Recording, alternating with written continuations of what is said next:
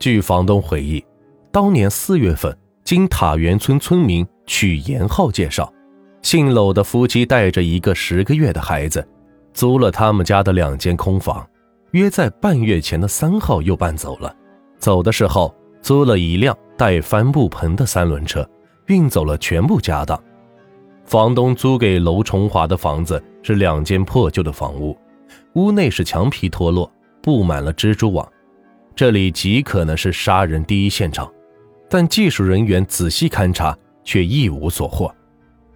与此同时，民警们找到了曲延浩，终于得知那个姓娄的名叫做娄崇华，昌乐县人，妻子戴希娟二十岁，是南泉镇人，而且是曲延浩的外甥女。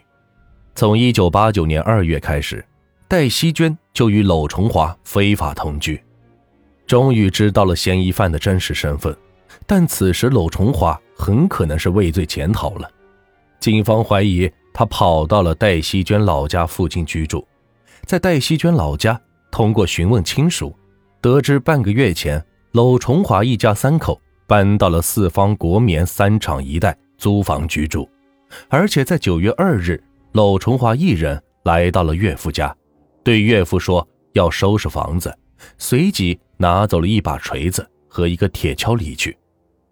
专案组根据情况决定兵分四路，一路到国棉三厂一带寻找娄崇华的踪迹，一路排查娄崇华搬家时用到的三轮车，三是查娄崇华在原籍的相关信息，四是组织二十名民警分别在塔园、戴希娟家和。娄崇华的外婆家等地进行守候。第一路民警们来到了国棉三厂附近，并没有发现娄崇华的踪迹。他们很快决定扩大范围进行搜索。与此同时，查找三轮车的工作有了突破。七日凌晨，侦查员查访到了个体三轮车车主王永俊。他说，在前一段时间，确实从塔园村。将一家三口用三轮车送到青岛四方垃圾最多的一个地方。按照王永俊介绍的行车路线判断，娄崇华很可能在四方区湖岛垃圾场附近居住。经过排查，民警发现前不久曾有一男一女带着孩子在湖岛村附近租房，几天后又搬到了一个刑满释放人员的家里。七日上午十一点。侦查员带着认识娄崇华的菜贩子尹新平，在湖岛汽车站设点守候。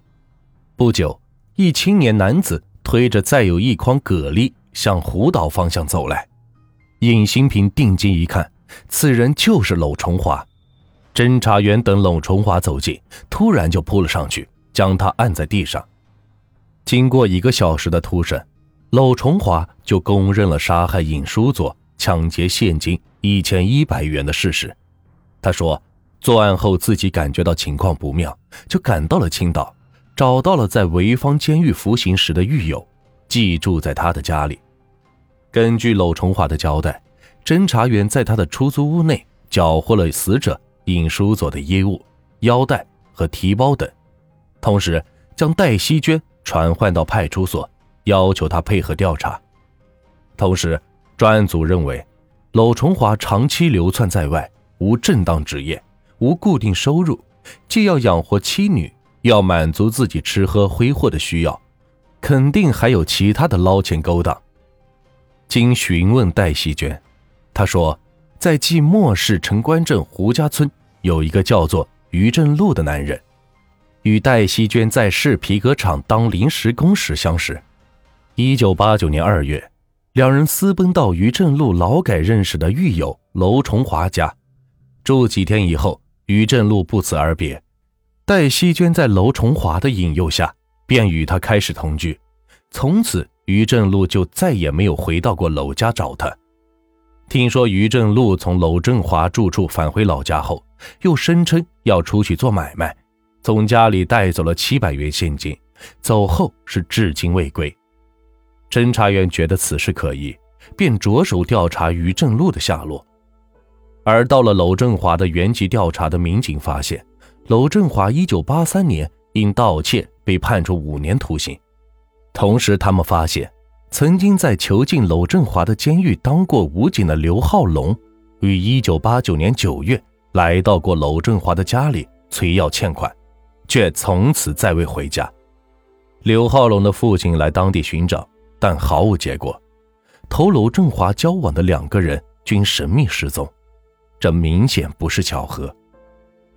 预审员先是和娄振华搞好关系，麻痹了他的反侦查意识，在合适的时候突然说道：“你说清楚于振禄的事。”这突如其来的询问，使得娄崇华一下子惊慌失措。预审员自此步步紧逼。娄崇华在强大的压力之下，终于交代了杀害于正禄的过程。原来，一九八九年二月，于正禄来到娄崇华家后，密谋以五千元将戴希娟卖给娄崇华。娄崇华当即答应，但又以与戴希娟培养感情为名，将于正禄支走。娄崇华与戴希娟同居后，又设计将其前来取款的于正禄用酒灌醉后。用铁丝将其勒死，并挖开自家西屋的土炕，掩埋了于正禄的尸体。根据他的口供，侦查人员立即前往娄崇华的家里，经过查找，终于在土炕下面发现了一具尸体。与此同时，还在娄崇华的猪圈里挖出了另外四具尸体。消息传来，娄崇华自知大势已去，交代了自1989年至1990年底。以介绍对象、合伙做买卖为诱饵，采取以酒灌醉受害人，然后用铁丝勒紧的手法，先后杀死同村村民娄崇贤、于振禄、刘浩龙、丁文和、魏开森等五人，抢劫受害者携带的现金数千元的犯罪事实。根据口供，经法医鉴定，分别认定了五个尸体的身份。